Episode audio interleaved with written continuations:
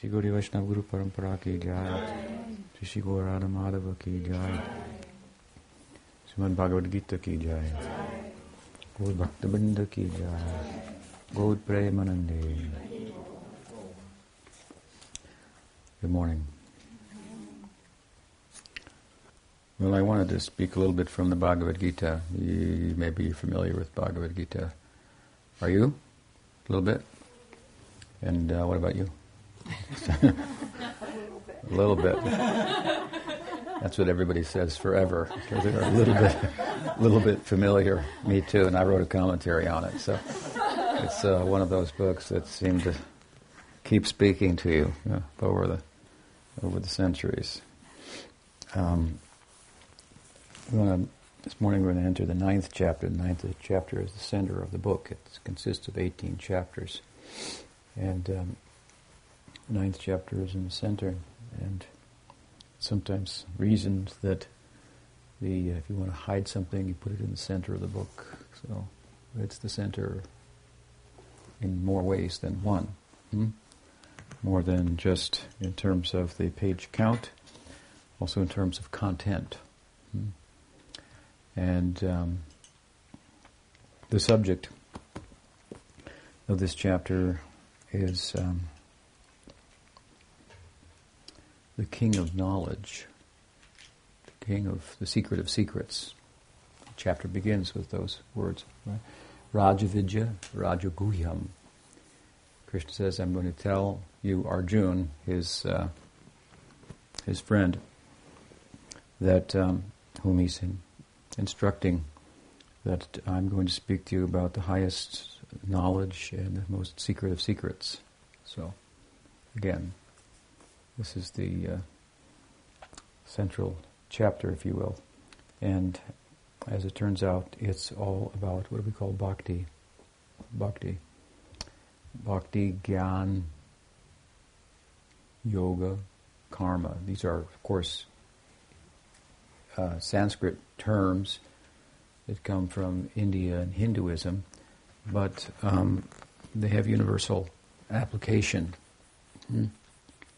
We go through them just real briefly. Hmm. Uh, karma is uh, a word that literally means action, and um, it uh, also refers to a general path, a general kind of religious path hmm, that is tread by the majority of people uh, who are um, of a religious uh, disposition or spiritual, of spiritual interest. Um, because karma means action, and it refers to action in this world, along with it is a reaction. So, if you take from the environment, then the environment seeks to get its satisfaction back, to be repaid, so to speak. Material nature is like a machine, a very sophisticated machine. A mistaken idea in some sectors of modern philosophy that we ourselves are just machines because nature is, is so, well, at least it was thought for centuries to be very mechanistic. Now that's up for grabs also questionable. Um, as the scientific community, for example, moves from a, a Newtonian perspective on the world to a quantum perspective, which they haven't really fully digested yet. Hmm? But um, but uh, at any rate, according to the Hindus, when we interact with nature, hmm, then um, our actions uh, bear a, a fruit of, of reaction that may not come immediately. So this is the principle of karma. And so the religious path of karma is um, is one in which the taking from the world in order to live, which we all have to do, we have to take to live, is done in as least exploitive, with little exploitation as possible. Hmm? good idea. Hmm? Um, it's done, acts, acts are performed in consideration of the whole, so to speak.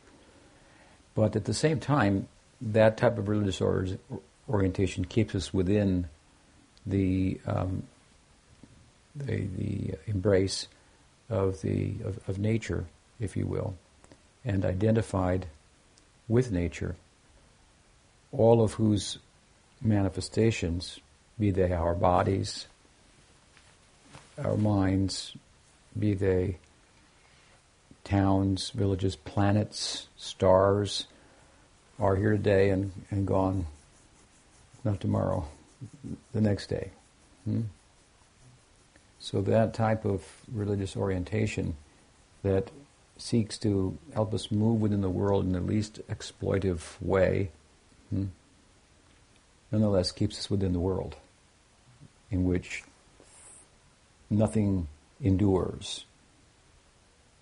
And I think it's um, accurate to say that we all seek something enduring. You know, if you're renting, after a while you think, why don't I buy? Hmm. Um, all the money I'm spending on renting, I could be spending on buying, and there's a sense of permanence and endurance and security. Just to give one example, there are many examples. We all seek enduring um, life. It's quite a problem then to seek enduring life in relation to things that don't endure. Hmm. And so the path of karma is one of the Gita does not advocate. Much as it has its virtue, hmm, we're going to live in the world, and we are, we should live in a sustainable way, something like that. But the point further of the Gita is that's true, all well and good, but there's further considerations as well. Hmm? And, and that is, are you, are we part of the natural world, or are we transnatural in nature? By the natural world, I mean the confines of time and space, let's say, for example. Time space is a way of talking about matter. Hmm? So, are we within, are, are, we part of that, or are we, are we different from that? Hmm. Is the, is the, are we, are we, are we quantities? You see, um, quantities can change, right? Something could weigh 50 pounds, and then it, the same thing could, well, it could tr- transform. It could weigh less, uh, uh or, or um, um, uh, transformation. Quantitative things can transform. Land can turn into water, water can turn into land. There's some other influences, but mm, such is the nature of the quantitative world. Qualities, on the other hand, they can't change. You can't change red to blue. You can change the objects and the light and so forth, but red is always red, and blue is always blue. Um, and so the qualitative world, instead of the quantitative world, you follow me? The physical world is a quantitative world, and then our subjective internal world of meaning, value, qualities, and so forth, happiness, sadness, redness, blueness. Hmm? These are all uh, experiences. Hmm? They're all uh, qualitative rather than quantitative. And um, question is: So, are we of a qualitative nature, or are we of a quantitative nature? Are we physical, or are we are we material, or are we immaterial? Immaterial just sounds kind of negative, but are we physical, or, or are we spiritual? Let's put it like that. Hmm? Um, and so, if we are spiritual, then there must be we must endure, despite the fact that the that the, the physical world is, in all of its manifestations, don't endure. They're here today and gone tomorrow. Mm? And so, that's also somewhat intuitive. Uh, intuitively, most humans feel that there's more to life than what meets the eye and the mind. And the, the Bhagavad Gita says, You're right, and it's you. You are the more. Hmm? And then it offers different methods by which you can realize that. Hmm? Because we can say theoretically we're, we're more and we feel that we endure even though everything around us doesn't endure. Hmm? But, but, but we don't, it's hard to act like that. We have a body, we're attached to different things, and makes our life work, and so on and so forth. So there's a method that goes with the uh, theory. Hmm. And these are spiritual methods are threefold. Karma is not the method because karma is the method where you acknowledge that there's God, but you for example, of divinity, but you, the focus is all this world, living in it in the best possible way, and and so you know we might ask God for our daily bread, or who knows what else we might ask Him for, what thing, one thing or another thing. Hmm? This goes on in Hinduism, it goes on in Catholicism, and all forms of Christianity, Judaism, and whatnot. All the different religions have a karmic orientation. In other words, we, we, we think there's a God we venerate the God in order that our lives on earth will be better. Hmm? We'll be happier here. And God's just kind of like, okay, is that what you want? You know, take this. Okay. They're not interested in me, but they're not even interested in themselves hmm? because they want things and they're not a thing. Hmm? We're not things. It's said that the best things in life are not things. Hmm. We have a saying go within or go without. You follow?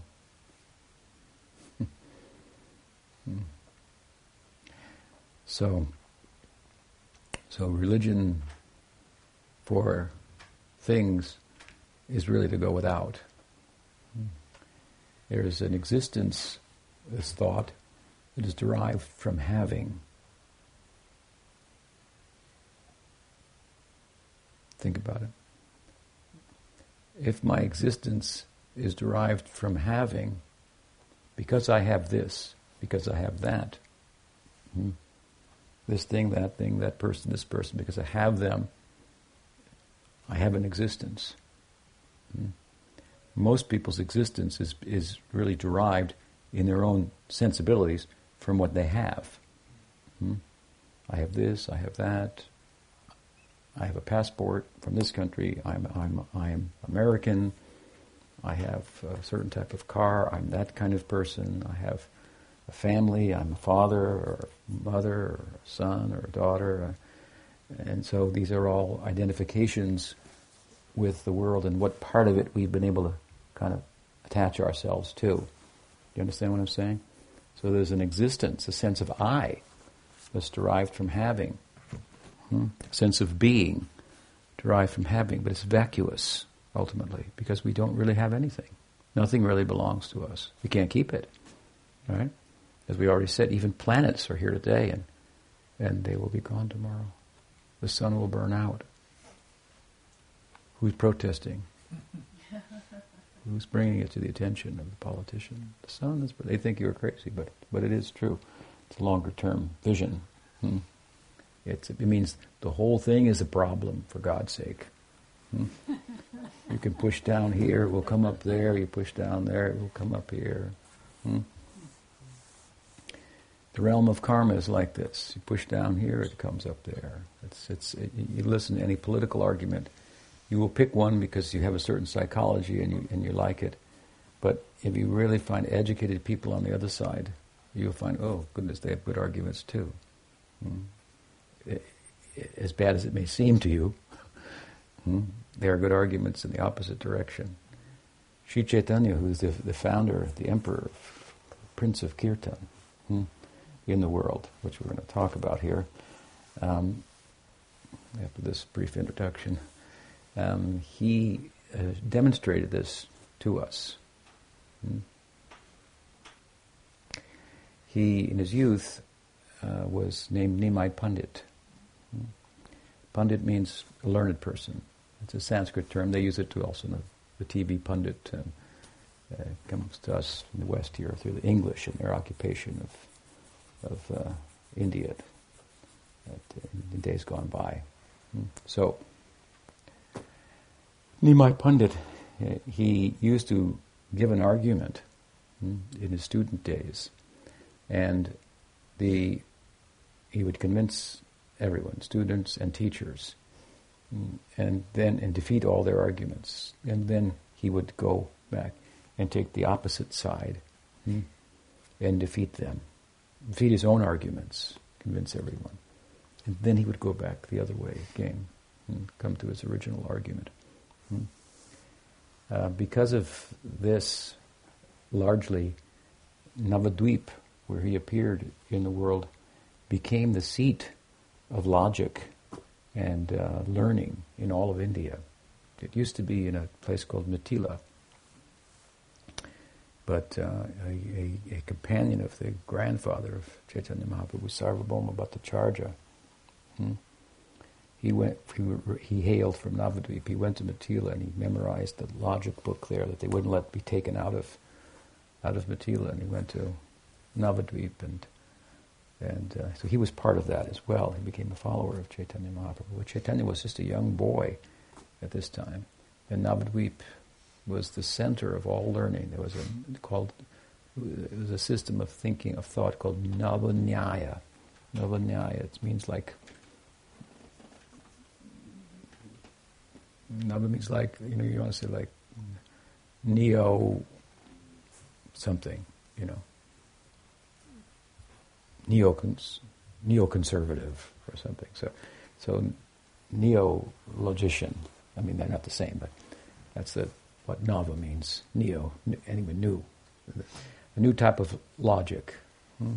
Indians, you may know, they're very good at math. We, the IT industry is like, you know, all coming out of uh, India, you know, largely. You go to Silicon Valley, we have an ashram in California that's north of Silicon Valley, but we deliver milk to Silicon Valley every every week, 25 gallons a week.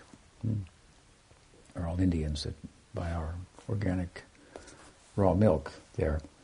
Um, anyway, so it's just filled with Indian restaurants and uh, grocery stores and and so forth, and everybody's in the IT industry. So anyway, Indians are good at math. It's the, the number zero, which Einstein acknowledged, and it's pretty obvious that you can't do any science without math, and without zero, you really can't do math.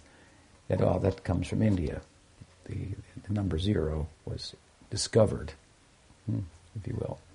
There is a different. There are theories that either uh, either numbers and mathematics are either discovered and they already exist, or they're a human creation to explain. So, the majority of mathematicians, even today, believe that that math is discovered. Hmm. There are Pythagoras and Euclid famous um, Greek mathematicians of the past. They thought that numbers, there was a realm in which numbers were personified and lived. Hmm. Plato also believed this, that there was a realm that was non, not physical, in which mathematical equations lived. It's similar to the Hindi, Indian idea, the Hindu idea of mantras, sound formulas that correspond with certain manifestations of the world and the utterance of which can also deliver one from the world of birth and death and take one to the non-physical realm where numbers are alive, hmm, among other things. um, exciting place. So uh, this uh, this Navadvip was a very seat of of of, of learning, hmm? and Chaitanya Mahaprabhu, who was the Prince of Kirtan. This, are you familiar with the term Kirtan? Kirtan. It's it, Kirtan means um, Kirti means to to like to glorify, hmm? to glorify. Hmm? The verse we're going to read today is, mentions the Kirtan. Krishna speaking, he says, Satatam kirtayantomam yatantascha drudavrata namasyantascha mam nityam namasyantascha mam bhaktyam nityayukta upasate. He is speaking about kirtan in the context of speaking about his devotees and how they're characterized in terms of their activities. So this is a verse explaining bhakti. We'll get into that. We're now just explaining the word karma hmm, to some extent and how it has it pertains to the world and and how the world is something that, that, that can be transcended and that, that we are not um, um, and the idea that we're not physical and we're not mental. Actually, we're we're spiritual by nature. Hmm? Um, uh, so, so anyway, we were talking about logic, and uh, you press. This is the world. You press down here, it comes up there, and uh, this is material life. It's uh, it's uh, to make a comprehensive solution. I said the sun is burning out. So what, what will we do? How can we save? You know. What, so the point is that that if we are to realize our sense that life could be enduring and perfectly happy, it's reasonable to conclude if that's the case that it's not going to happen in a world where manifestations, all the manifestations are here today and gone tomorrow, including the planets. And, So that it, it, it, it's our intuitive sense that, that we could endure, we should endure, we should live forever happily. Hmm? I mean, that's how the movies, they all used to end like that. I know they don't all end like that now. They, they try to be more realistic in a sense uh, about this world. But there is a, a dream, hmm? and there is a place hmm, where dreams really do come true. Where is it? It's somewhere over the rainbow, right? this is uh, this is the realm that kirtan seeks to take us to. Hmm? Hmm. Realms of perception, really. Realms of perception. Now we are perceiving that we have to die. Hmm. That's a perception. It looks like it, right? We said everyone's here today and gone tomorrow. Hmm. But at the same time, we, we, we, resist it. What is it that, what's the reason, where is the resistance coming from? It's the idea in the Hinduism is coming from us because we are a unit of enduring and happy existence, but we've identified with matter. Hmm? And it's here today and gone tomorrow in all its forms, so looks like that's happening to us, like a virtual reality hmm, in a computer. It's not really happening to you. You're, you're sitting there, or you're sitting and te- watch the television, and you're going through the emotions, or in the theater, of what's happening, and you're crying and you're trembling, and, and, and so you're, you're okay. You're sitting in the seat there. It's, it's just by way of identification hmm, that uh, these things uh, appear to be happening to you. Hmm. So, so there's a world. Hmm, the idea is, and you're from that soil that's beyond these comings and goings of the of the of the natural world. You're, we are, supernatural. Hmm. And and and so no matter how you work it, you press down here, it will come up here. You press down, and this is what uh, Chaitanya Mahaprabhu tried to show in his early life that that, that um, the moral realm uh, of action, the, re- the, realm of reason, the realm of action, the realm of reason, they um, are insufficient. Hmm. Um, they, they, they can't afford you the standing that you actually have. Hmm? However, you adjust the world in terms of action by doing the right thing rather than the wrong thing, as long as the orientation is, is within this world, then hmm, you're not going to arrive at a comprehensive good hmm, that's good from all angles. And, um, and in the realm of reason also, as I said, you can reason on one side, you can go to the other side, you can take any current issue, listen to the best people on either side debate, and you just come away with, yeah, that's right. No, that was right. So you, then you'll pick one that you like so, as you're predisposed psychologically and so forth. But hmm. So we really move by our psychology more than we do by reason. Because reason alone will freeze you. Hmm? Reason alone will, will, will, will suspend your animation. You won't. So, hmm, that may be good in one sense, because are we moving in the wrong direction? So we may reason in such a way as to the futility of movement in relation to things that don't endure. Hmm? That means we come from karma to gyan. Hmm? So karma is a movement, religious type of movement within this world, and gyan is the knowledge. Wait a minute here. Movement, action, karma, in relation to things that don't endure, in an effort to create an enduring situation, is a folly. Hmm? So reason will cause you to stop moving in, in every sense. I mean, because if you really reason, you can't you can't go one side or the other. You, you're, you're, you can not pick the liberals or the or the conservatives. It's just like well, you get short circuited. Hmm?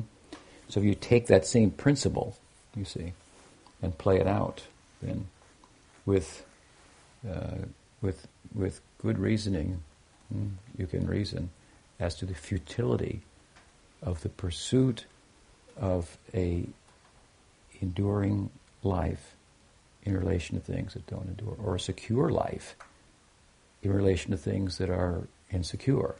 Hmm? Right? I mean, they're insecure in that they don't really secure your situation. They could be stolen, they could get old, they could break, they could die, uh, and, and all of those things. Hmm? So there's a school, if you will, of, of, of uh, spiritual practice.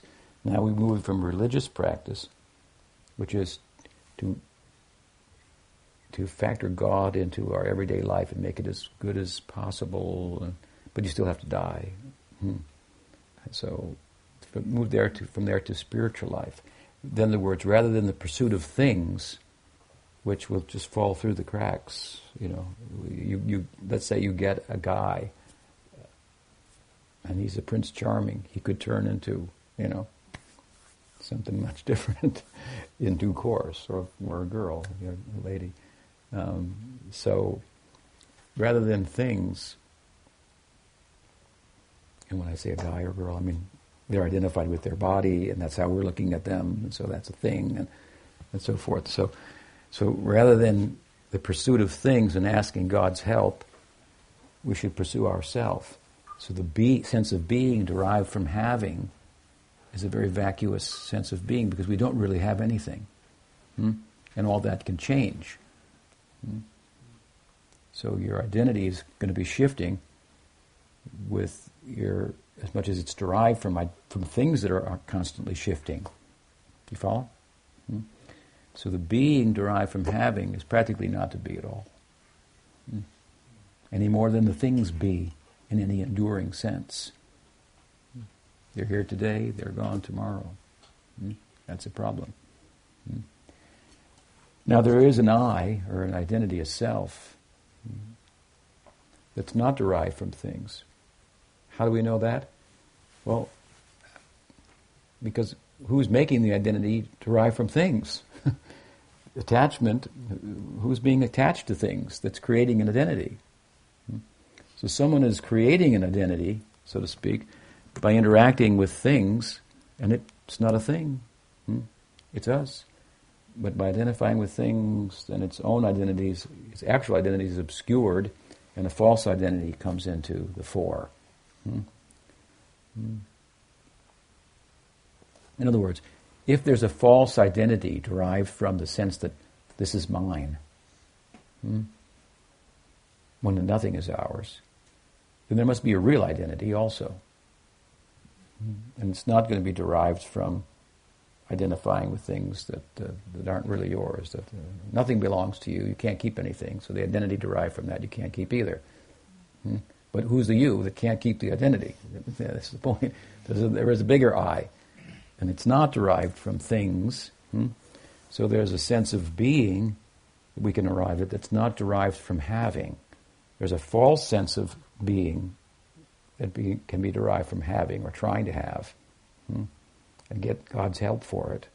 You know, it's like you could have asked Him for better things, or, you know, more important, something more important. So that's God's perspective on that. But anyway, something better than nothing. So at least be as good as you can in this world. But the good news is that the sense of, enduring life and happiness that we we feel is at the core of reality can be experienced. Hmm? It's just not in relation to things. So, so anyway, there's an I.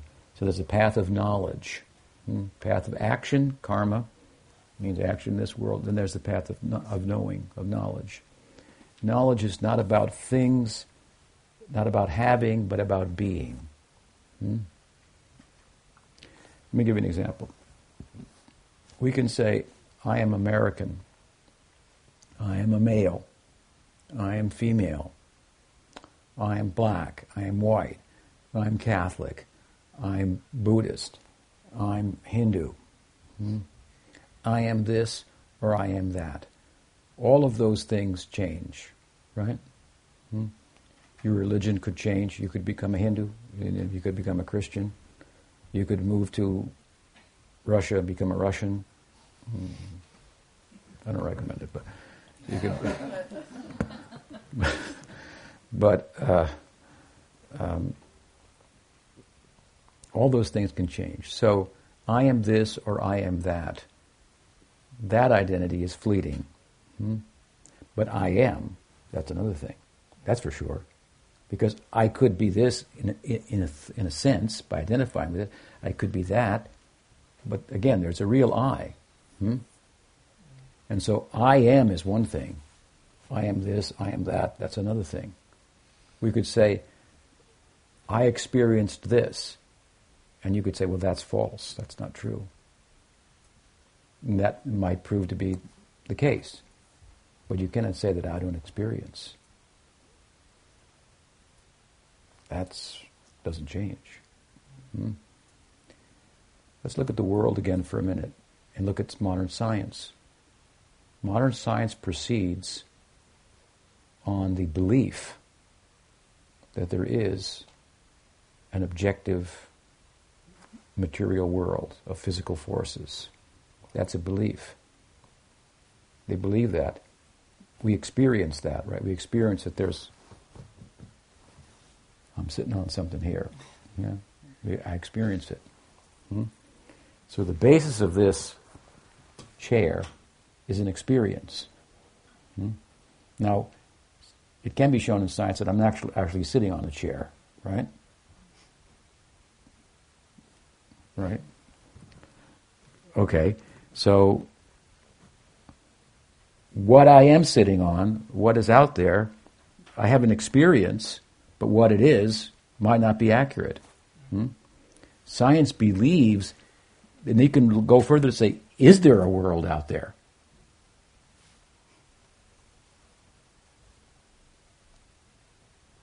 We thought it was solid. Now you, you get these pictures where, you know, like one atom is like there's a whole football stadium between another one or something like that. There's, there's no hard things out there. So the perception of what matter is is so varied that it's a, it's a real question. Is there an objective world? Is there a natural world? Hmm?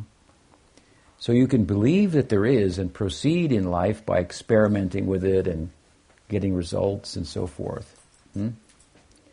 But the difference between the path of knowledge, which is a spiritual path, hmm, which requires going inward, right, rather than outward, hmm, is that the outward path, using science as an example, proceeds on the basis of the belief that there is an external world. And the meditative path proceeds on the basis of the truth, of the fact that we experience. Hmm? There's a belief that our experience of the world is real. Hmm? Could be, might not be. Hmm? But that we experience, that's for sure. That can't be denied. Try it. You can say, I don't experience, but that doesn't mean, it's like saying I'm dead. You can say it, the words, but it doesn't have any meaning. Hmm? To say I experience requires an experiencer. Hmm? So you see, this they have this idea in modern times that religion is some kind of like imagination, spiritual life, some kind of fantasy. Science is just the hard facts, but actually science is based on a belief, and the meditative pursuit is actually is based on a fact, and it's pursuing the, the nature of that fact. What is the nature of experience? There's non-experiential reality, like this cup is non-experiential, and the water in it. Hmm? But I have the experience of drinking, of holding the cup. Hmm? So I'm experiential. Matter is non experiential. It would be quite magical, right? For non experiencing reality suddenly to start being, becoming an experiencing reality. Do you follow me? People say religious thinking is magical thinking. Hmm? But materialistic thinking, materialism as a philosophy, is magical thinking because it, it presumes that non experiential reality at some point organizes itself to become experiential. Hmm? In other words, the same ingredients that make up this table and this cup hmm, basically. The same ingredients that make up matter in any form are the same ingredients that my brain is made out of. Hmm? So the thought is that somehow these, these, these ingredients have come together on their own by chance, and they've organized in such a way that a brain, which is just matter, starts to feel. Hmm? I've given an example before, like a pool ball saying, ouch! all of a sudden. Why do you, you know, could you put a little chalk on that stick? We laugh at that because that's magical thinking. That's materialism. Hmm? That is materialism. You understand? This is how they think. Hmm? We're not unreasonable to think that that is rather preposterous, that experience could come out of non experience. Hmm? So there's some there's some logic to what we're doing here, some sense, some sense, some common sense, hmm? and so we move from worldly orientation in our pursuit of happiness, from outward reach, hmm? to interacting with whatever's out there, if there's anything out there, hmm? to exploring exploring what we know exists, ourself as a unit of experience what is the nature of ex- experiential reality? Hmm? Isn't that more exciting than exploring non experiential reality? But that might be a little more to be found there, a little more interesting. Hmm? Certainly. This is the meditative idea. So rather than pursue a self that's identified with non experiential stuff, hmm? pursue yourself. Hmm? So then we stop action in relation to the world.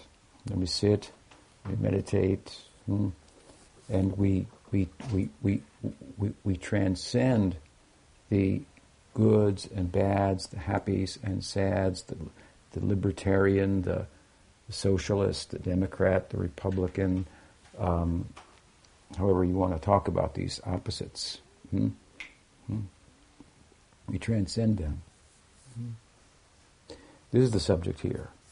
So don't ask me who to vote for or you know, whatever. That's all relative. I have a relative opinion too, but it's all relative. There's something more important. Basically, don't ask me about politics or religion. We've already retired religion here, and we retired other pursuits. I mean, karma means the world of religion, as I said. Religion for things, God for things. Hmm. This is God for you instead of for things. Hmm. To know yourself. Hmm. You're not a thing. So that's fascinating. That requires you to, you, to, you have to think deeply. Right? Indeed, it's, it's said that to know the self, you have to stop thinking. Because thought and things both of them we transcend. We are something that transcends things and thought. You cannot think, you can think yourself to the doorway of a transrational pursuit and exercise. But thinking alone, thought alone cannot take you to the self. What speak of its, it, all its prospect in transcendence. Things and thought hmm, can only language, hmm, thought, reality transcends them. We cannot capture them in thought. We can think about it and talk about it, reality, in such a way as to come to the conclusion of the limitations of things and thought, language and thought, let's say, for example, action and thought, mm-hmm. and then learn from that side, is where the Bhagavad Gita is coming, about that which we can do that is trans rational. So it's a form of action and a form of thought that derives from from the other world, so to speak. And so we go from karma to gyan, hmm. but in gyan, in knowledge, there's no movement. Hmm. From there we go to bhakti. Hmm. Bhakti, there's movement and there's thought, but it's it's fruitful because it's movement around and thought about something other than the world or thoughts about the world that's here today and gone tomorrow. And neither is it just thought about the self that's the witness to everything that's moving around and so forth that makes you still. That's gyan, right? And the meditative practice of just sitting. Hmm? But bhakti takes into consideration not only the self, but the source of the self. The self is seen to be a spark of the fire that is the Godhead. Hmm? So in bhakti, bhakti means love. So in love, there's reciprocal dealings. You don't sit alone and love. Not very well. Hmm? Not as well as if there's somebody else to love. Hmm? It certainly takes on new, more nuance and, uh, and, and, and possibilities. There is a kind of a lonely alone love hmm, of sorts, not taking. And it might be good in this world and be, you could be, have compassion towards all beings and so forth. Hmm? Um, but compassion is also it's a good thing, but it only pertains to a world where people need it. Hmm?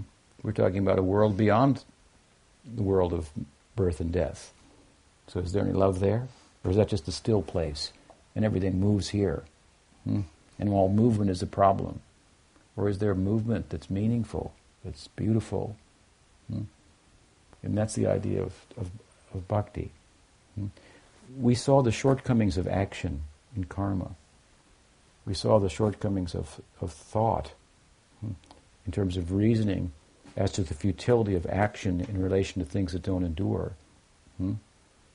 And ter- the idea of turning thought inward and even stopping the mind from thinking. Hmm?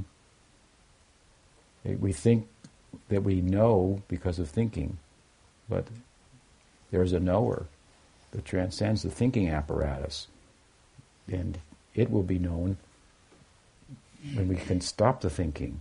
That's the idea of meditation. So we stopped action and we stopped thought. Hmm? We, we, we got freed from the false self he found her real self, but he was alone. She was alone. Hmm?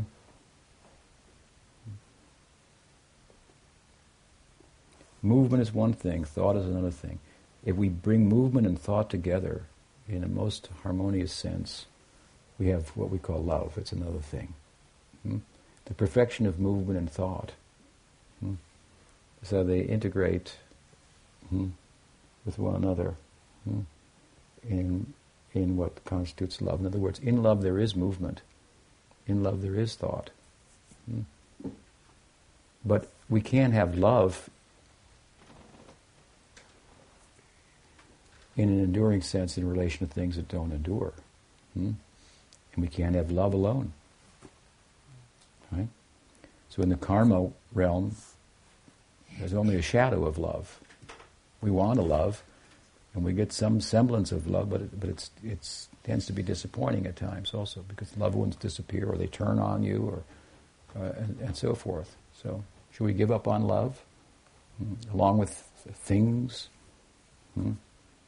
Um, well, the Bhakti school says no. There is real love, mm. and in real love there is there is thought and movement that is not uh, does not result in the same disappointments that thought and movement unto themselves do. Movement unto itself is not very well thought out. Hmm? Action in relation to non-enduring things in pursuit of endurance, this is not a very well thought out life. The sense of I derived from having, that's not very well thought out. Hmm? So that movement should be stopped. Now the thinking that I am was bigger than I am this or I am that, that's cool. Whoa, that's different. Hmm?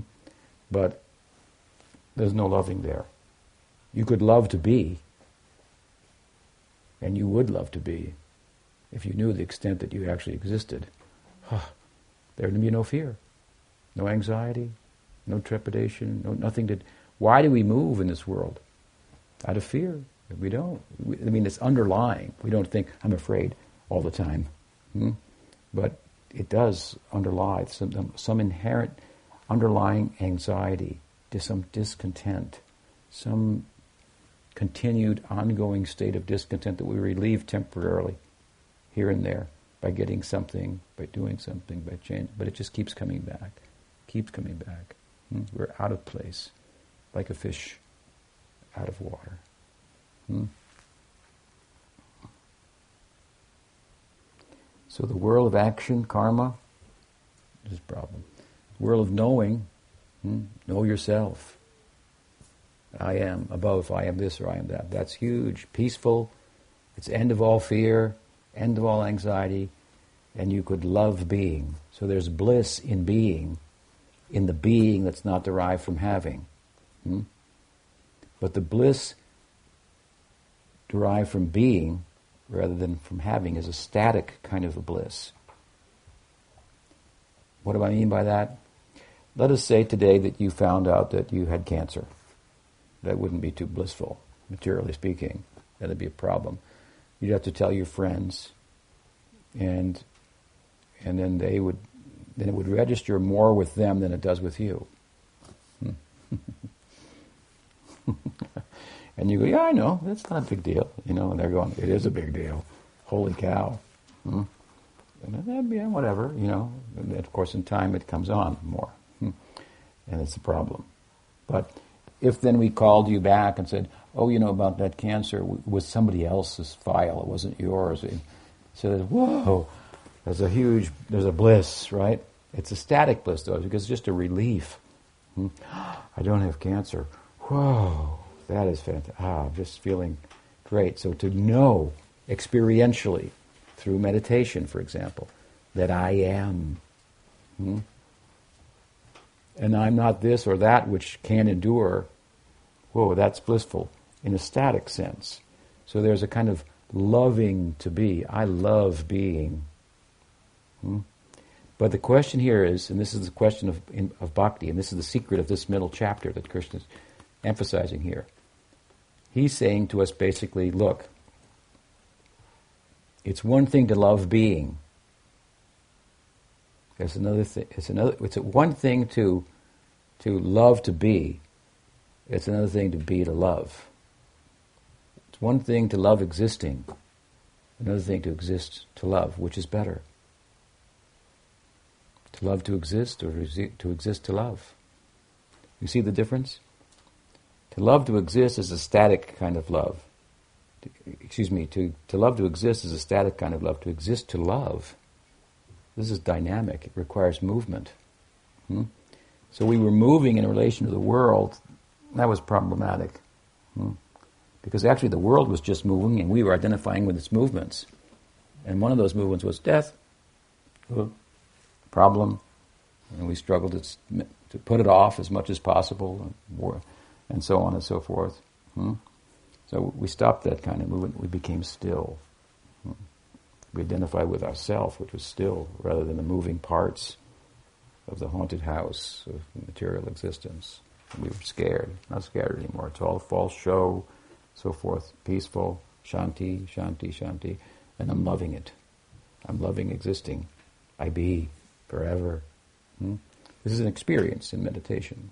Hmm? Uh, but now the Gita says, hold on, there's something more exciting about the fact that you are a unit of experience. First of all, you're just a unit of it. You're just a spark of the fire of, of existence. Hmm? And you can have a relationship with your source. So there's movement in transcendence. Ordinarily, we move because we feel incomplete. We need something. We want to get something, buy something. As soon as the desire comes, you've got to move. It's a problem. So if you have no desire, then you don't have to move. Peaceful. Hmm? But the question is, there's movement out of a sense of emptiness. Can there be movement out of a sense of fullness? Or is the fullness just mean being still? So there can be movement that's not out of a sense of incompleteness. It's like I might feel so full that I begin to celebrate it. And I start to dance. This is bhakti. Hmm? So in the bhakti school, there is movement. In the, in the knowing school, the Gyan school, there's no movement. In the karma school, there's no knowing. You understand?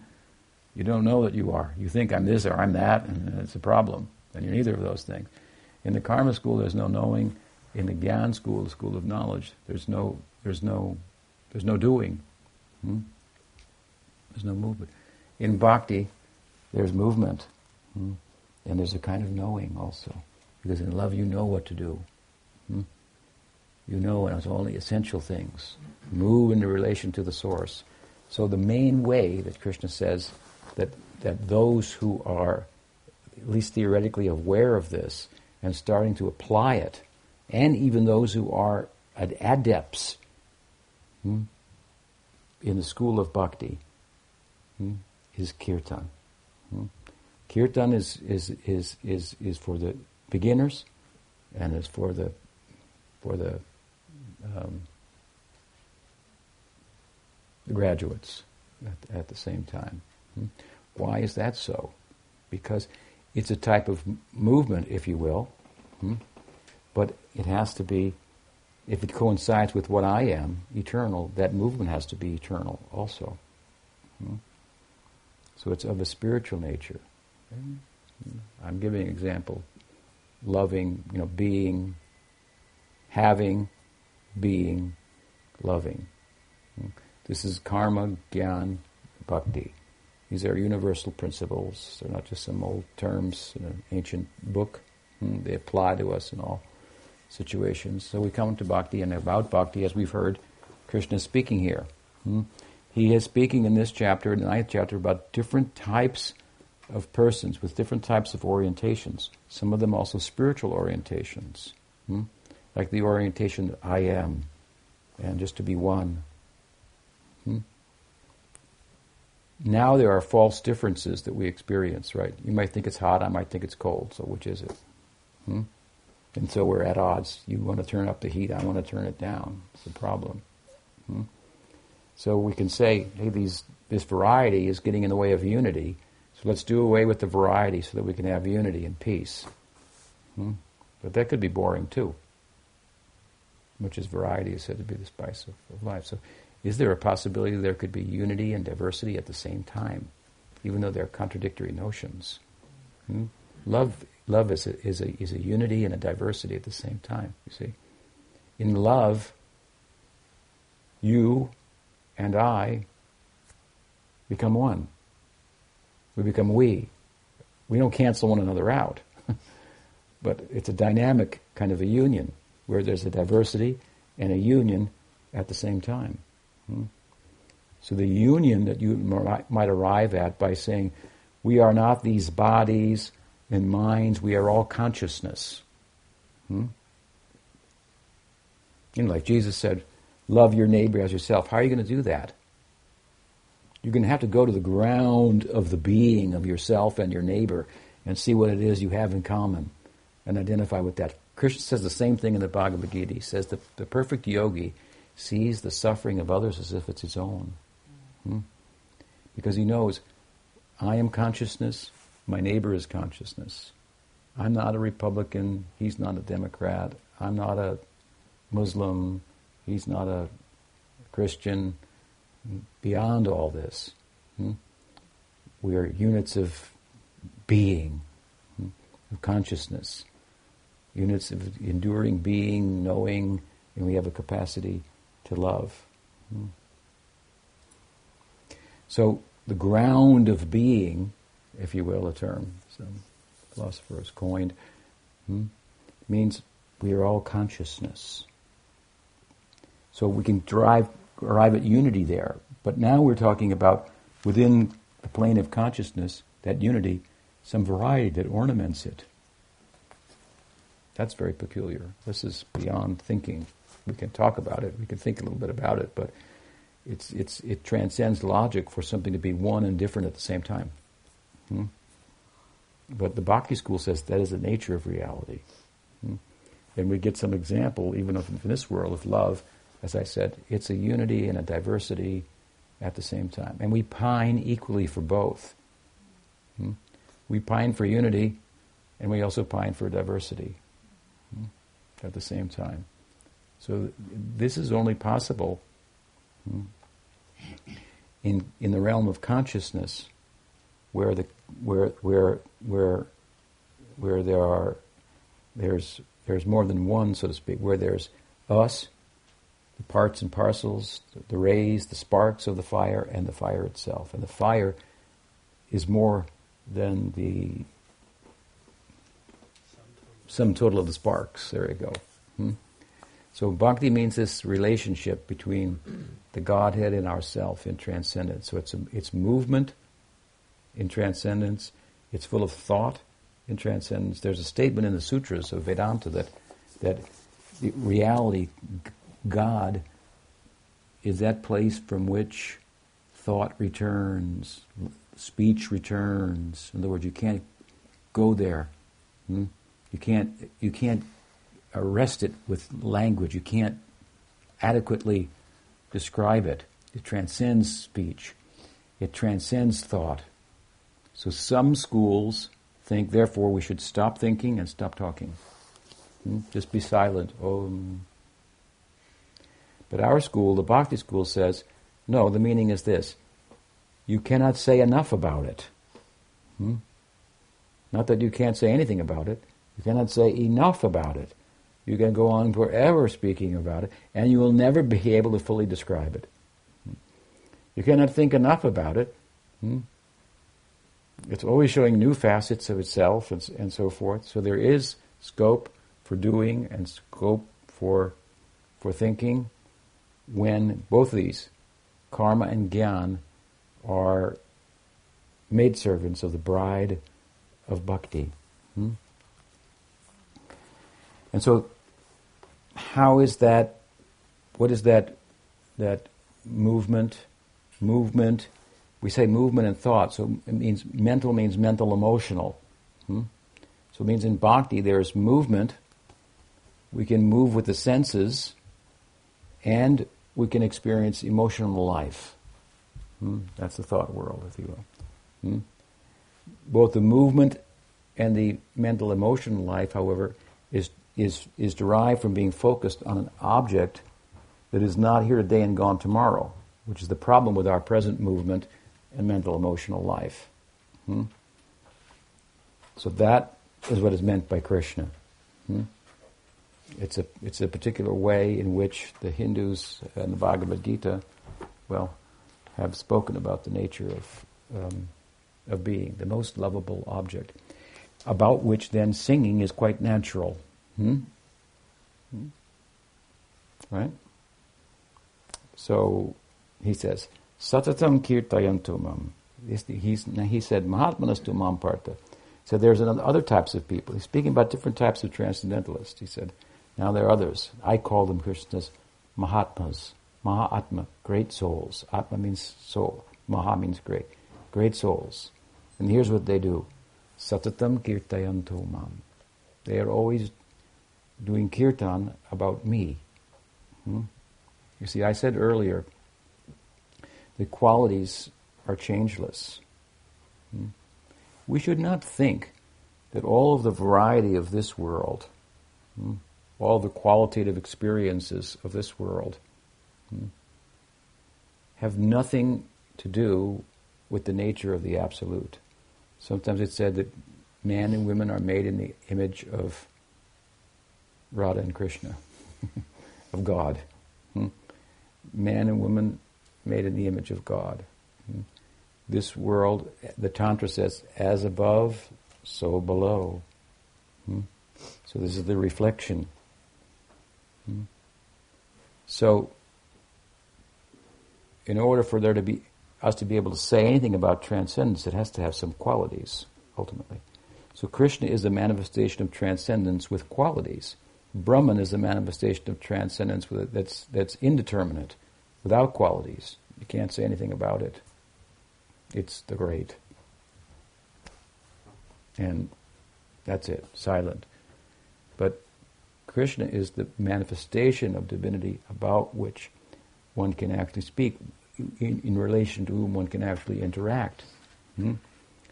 Um, and, and, and, and, and without such qualities and specificity, how can you love?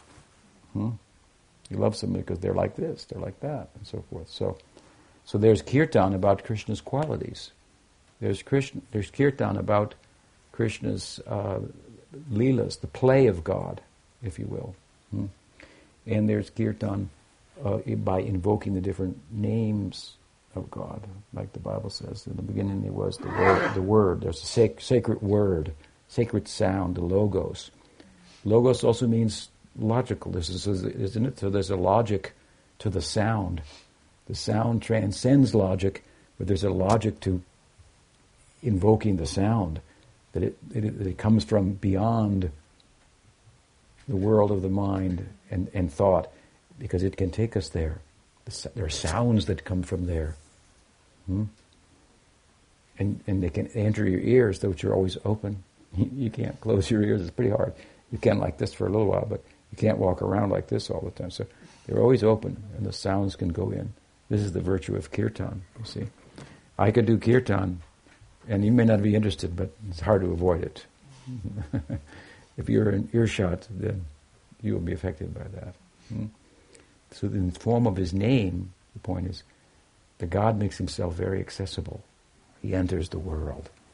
Here, the name and the named are the same. The sound corresponds with the. There are many names of God, that's true, but God has many qualities. We should not think He's quality less. Hmm? Right? The, this world is only a reflection there. So there are qualities. It's not that we had to do away with all cultural differences and so forth to end up in transcendence that has no diversity. No. The imperfection here is what is imperfection? It's imperfect perfect. Imperfection is the imperfect form of the perfect. so there's something here, much of what is here, if you will, in, in this world, that is found there. Imperfection. It's not to do away with all specificity and, and, variety and so forth. We're going to arrive at some common ground where there's nothing to do. and there's nobody to love because there's no differences, there's no variety, there's no movement problem. Hmm? Kirtan is not for that. Kirtan Krishna says here is this is for this is what my devo- my devotees do. Those in the school of bhakti they do that. Hmm? It's actually not for the school of gyan, not for the school of karma. Although in karma we sing too. Hmm. In Gyan, we're supposed to become silent. But now many Gyanis, Neo, Neo-Advaitins, they'd also do kirtan. Hmm. They try to incorporate it into their practice. It's actually an anga, a limb of the body of the practice of bhakti, hmm, and the primary one, especially in the times in which we live. And the kirtan of the name of Krishna, of God, it may be other names as well, but this is most uh, powerful. Now, we, it's worth emphasizing the name of Krishna because why? those who are in the school of bhakti and and honing this idea of kirtan, right? Which is a universal idea. In other words, that there is that that all movement has sound related to it. Even the movement of electrons within the atom, a, they make a sound when they do it. No movement is free from sound. Sound is very basic to the world. The Hindus understand that sound is the basis of the world. The world is coming out of sound. Hmm? And by sound, you can transcend the world and know yourself and your prospect in transcendence. Hmm? And so, so this idea of kirtan is honing this principle. It's a universal principle. I've talked about it just in a scientific sense. It's sound, that you know, string theory, for example. It's basically saying there are vibrations. As deep as you go into matter, you find vibrations. Metaphorically, it's been described as the world as a concert in the mind of God hmm? by, by, by physicists. So, the, so, so, it's, uh, so we agree. We just take it a little further, and, and, and, and so to these, those who have honed the sound, that is the position of our uh, Sri Chaitanya, I mentioned in his youth, was a pundit, and he would make logic look silly itself in order to tell us that by logic alone you never get any real standing. You need a trans-rational method arrive at real conclusive meaning, absolute meaning, value, and so forth. And his method, his trans-rational method was kirtan. It's not a foreign method.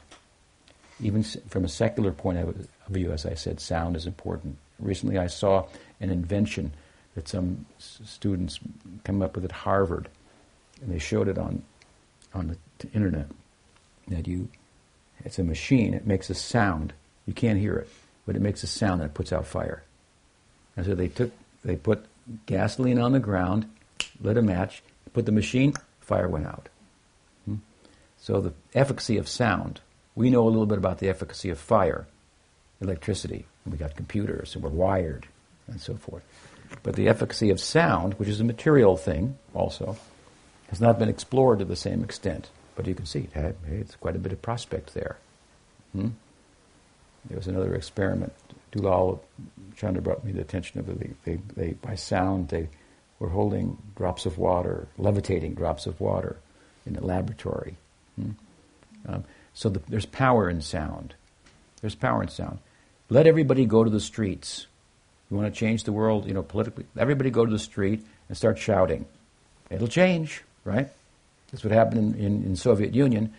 Everybody took to the street and started shouting, "We want to change!" And what can you do? I mean, the, the world is the, the union's made up of the people, and so you know, Gorbachev either had to change or get out of town at that time. That was uh, before some of you were born, actually, probably. But anyway, uh, there's power in sound, and all the religious sects, all of them agree this with this. Mm, the, the, the, the, Christians say that the, the, the, name of God is sacred, isn't it? Hmm? In different ways. In the beginning there was the Word, the Word was one. What is it? A song, make a joyful noise unto the Lord. There you go. Yeah, yeah, yeah. And in the the, uh, the, the Jewish people, they say that the God name of God is so sacred you can't say it. Don't say it; it's too sacred. Something like that. So, the Muslims Islamic faith, they have 99 names of God, they have their beads, they chant that. So this is a universal principle. It's not a sectarian principle. Our founder, Chaitanya, and, and he followed Bhagavad Gita, one of the universal principles hmm, of spirituality that everybody could partake in. So his idea was, let's hone this idea. Everybody already accepts. Hmm? Kirtan, hmm? sacred sound. And so someone who has done that he arrived at the conclusion that this particular sound, Krishna, was most complete in terms of it being an address that corresponds with the full potential of the Absolute. Hmm? Um, you could say God is creator, creator, creator, creator. You know, uh, great one, the great one, the omniscient, the omniscient. That's okay. That's that's fair. I mean, those, you know, but you can't. Different names of God correspond with different aspects of the Godhead. Hmm? So you know, creator, creator, great. But we already talked about talked about we want to get out of the creation, you know, because it's a it's a temporary one, and we're not. So That wouldn't be the best name to chant necessarily, that aspect. Now, Krishna speaks about the heart, almost, almost like the romantic heart of divinity. Hmm?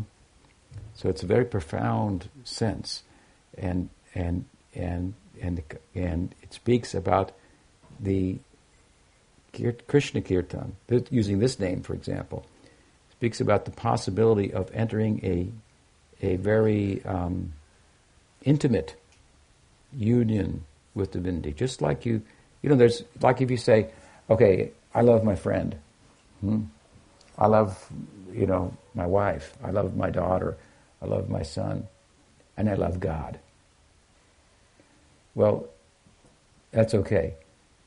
You love your friend, you love your son, you love your daughter, you love your wife, you love your husband all the time, and you know, you go to church on Sunday, love God on Sunday.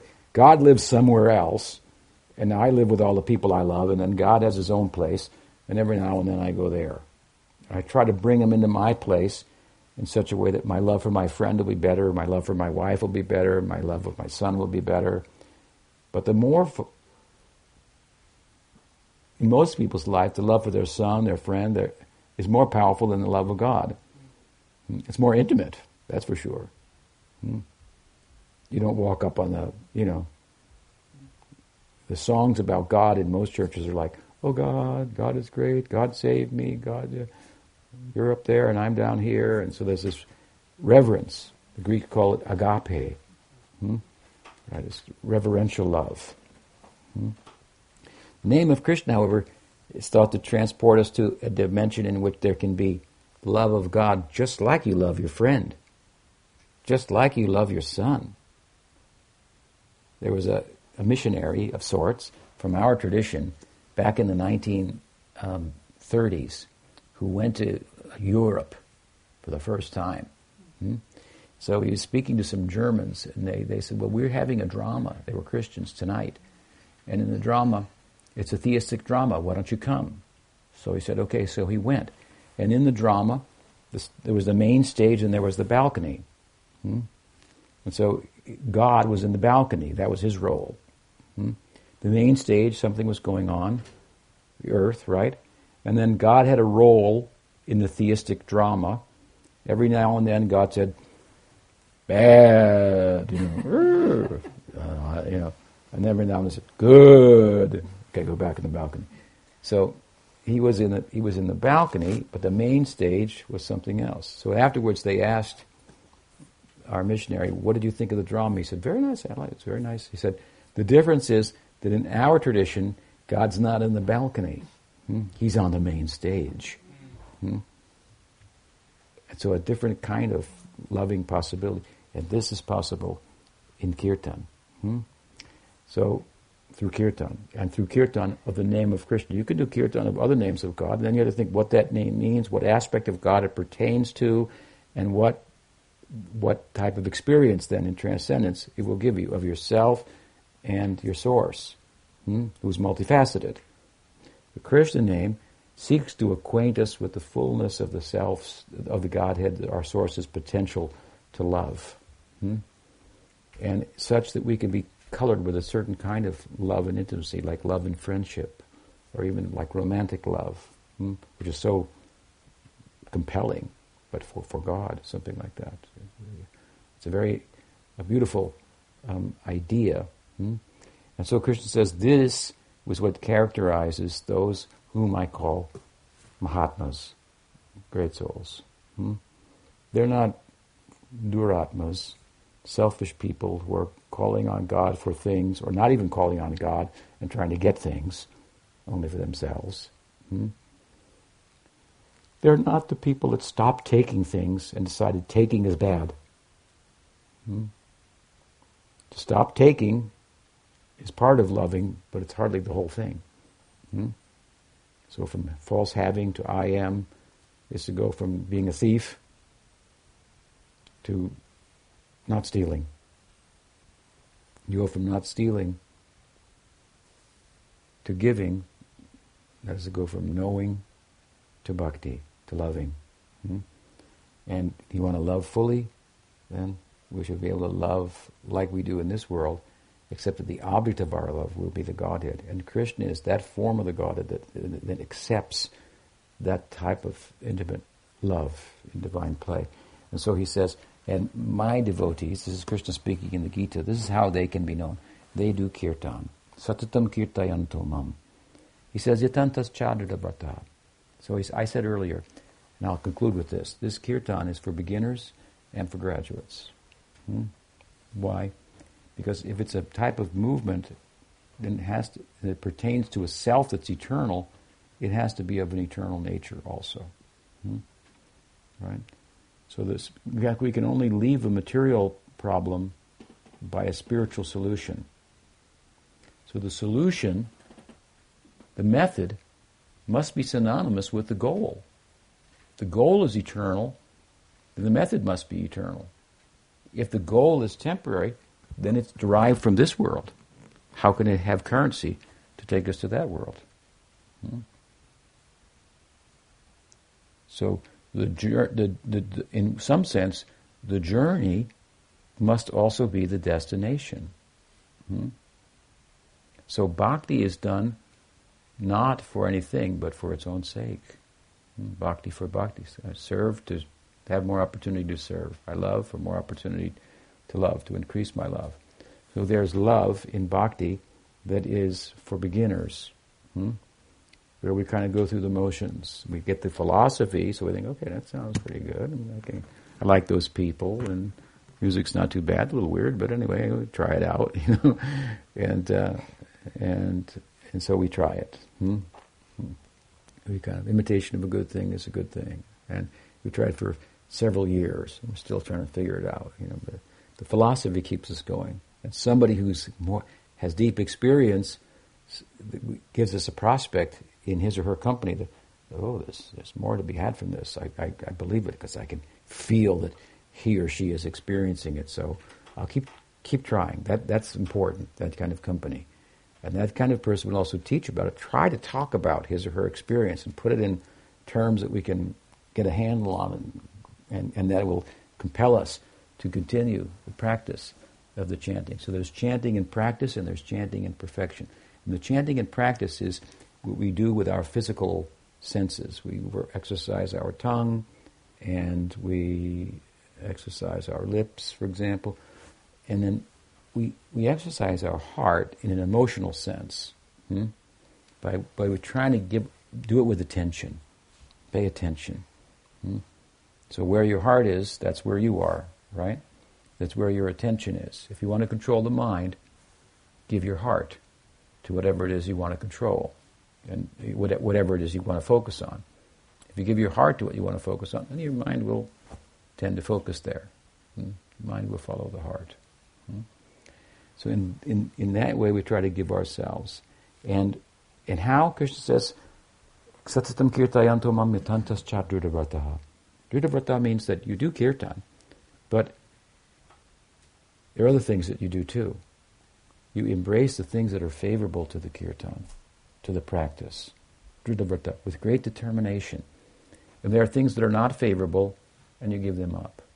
Like we, like let's say, for example, bhakti is about loving, hmm?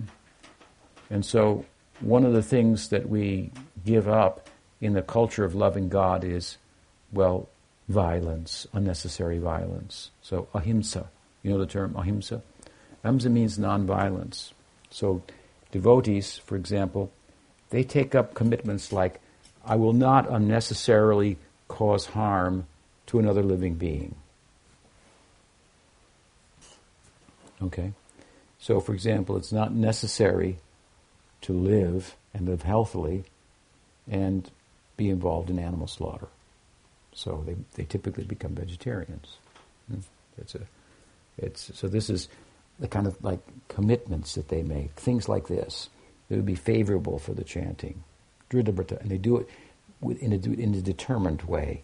So I'm just giving a simple example, but there are a number of things that we do and, and things that we don't do that won't be favorable. So embracing all of those things. So it's not just chanting, but there's some there's some effort to it as well. It's just a lifestyle, if you will. It's a lifestyle. Hmm. It could be a lifestyle as a monastic, like myself, a monk. I've been a monk for my whole adult life since I was about 22. I'm 66 now. Um, and uh, but there are others here who've been married for many years, have children and grandchildren and so forth, and they practice. So there are different lifestyles by which this bhakti and centered on kirtan can be practiced, but it all includes some effort to change your lifestyle within certain parameters that will be favorable for bhakti. So Krishna says, my devotees, they do kirtan. And they do with great effort, they accept certain commitments. They make certain promises to themselves, to their to their to the teacher. I will do like this, and I won't do like this, and and, and they, they hold hands together to get strength in numbers to do that. So this is very much relevant to the stage of practice. Hmm? Cultivating sharanagati, anukulasya sankalpa pratikulasya, accept the favorable, reject the unfavorable things to bhakti. Now I accept things as favorable as, or unfavorable according to my sensual and mental determinations. For example, my mind may tell me and my body may tell me ah, it's good to sleep late in the morning. Mm. But in the school of bhakti, we learn it's good to get up early in the morning. Mm. So, so rather than following my mind and my senses and making determination whether something is good or bad, I determine if it's good for bhakti, it's bad, it's good. If it's bad for bhakti, it's bad. Even when my senses may dictate otherwise. So I'm no longer living in this world of goods and bads based on my sense perception and my mental determinations, but based on a higher principle, hmm, which may contradict what my body and mind may tell me to some extent. And the whole idea is we're, we're trying to realize that we are something that transcends the body and the mind. So, you understand? This is part of it. These t- so there are some some type of things that we uh, include in the practice, if you will, this is at, at, at, at, at, at the ground levels. This is very much relative to the practicing stage. We were trying to like just su- submit to a higher ideal and not continue to move within the what's ever born in my mind. That's like a small thing. If it's born in the mind, it will die in the mind. Hmm? This is an idea that's not born in the mind. It comes from the sacred text. It comes from revelation. Hmm? So it will give you life beyond, you know, the the sense of self that's derived in the mind. I am this or that, as we said earlier. So, the, the, this is for the practitioners. And then namashantas chamam bhaktya, nitya yukta upasate. And for the, for the, for the graduates, hmm? nitya yukta upasate. They, there's an emotive component, there's the physical component. I do the chanting, I go through the practice, I give my heart to it, and as I give my heart to it, I make a, I actually make a connection with with this with this, with Krishna. Hmm? As I start to develop an emotional life hmm, in relation to Krishna, these are this is an emotional life that comes out of the self, the atma, not the body and the mind. Hmm? And that emotional life takes the form of like friendly love for Krishna, romantic love for Krishna. Hmm? That would be based on our association, our guru, kind of the way it's passing through the good, good, good association that we get to us and influencing us. Hmm? And so then gradually we develop an identity to the kirtan. Hmm? Hmm? Not only I am, I am not this, I am not that. I am, and I am also a lover of God in this way or that way, in all of it in intimacy. So there's much power and and fruit, if you will, mm, to uh, and sweet that comes from the exercise of kirtan. Any question? I said a lot there, a lot to digest. Yeah, so there's some philosophy that underlies the chanting. We're not that crazy. We've thought it out a little bit before starting to beat on these drums and things. Yes, I'm sorry. So the, I heard you speak in one lecture the, the three I ams, aham brahmasmi, no, excuse me, um, um, the, anyway, I am the body, I am Brahman, and I am Aham Ahata. So would you say that last one, Aham Ahata, is I am a lover of God? Is that how you would translate that third one? Oh, I see. That's what you were asking. You sent me, you know, I answered you in a different way. Uh-huh. Uh Aham Ahata means um, no. Uh, uh, yes, yes, yes. Um, it, it means that it means that um, that the Atma has a sense of it's a I am. Hmm? It's the same as a Brahmasmi? Yeah, yeah. So it's, is there a third aha, aha yeah. bhakti? Uh, yeah, what, yeah. In other words, inherent in the self is the sense of that, that I, there's an ego, and I, I, I exist, that I exist. I am is to say that I, I exist. I am this or that is another thing. That's the I that's derived from having, which is false. So I am. So I am American. No. I am male, female. No. That's a contrived sense of I. I am. In the sense that's, that that is inherent in itself. I am. Is I'm not Brahman, but I am. Mm, that's different. Uh, must be means I'm I'm like Brahman ultimately, but then then then there's that um, um, um, what is the third one? You want to know? Yeah. Third one is I'm a gopa. I'm a gopi. It means um, uh, uh, um, how do you say um, dasosmi. Hmm. So you have ahankar, aham brahmasmi, and dasosmi. Yeah.